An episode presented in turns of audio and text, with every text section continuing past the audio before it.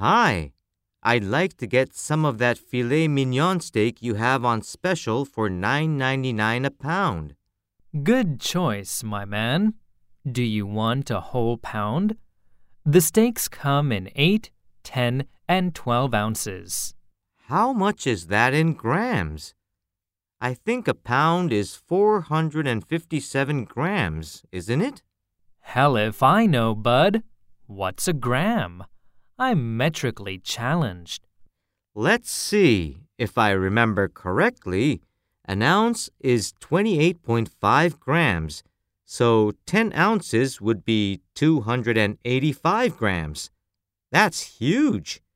I'll take one 8 ounce filet, please. If you say so. Do you want it half an inch or an inch thick? An inch is 2.54 centimeters. That sounds fabulous. A fat, juicy steak.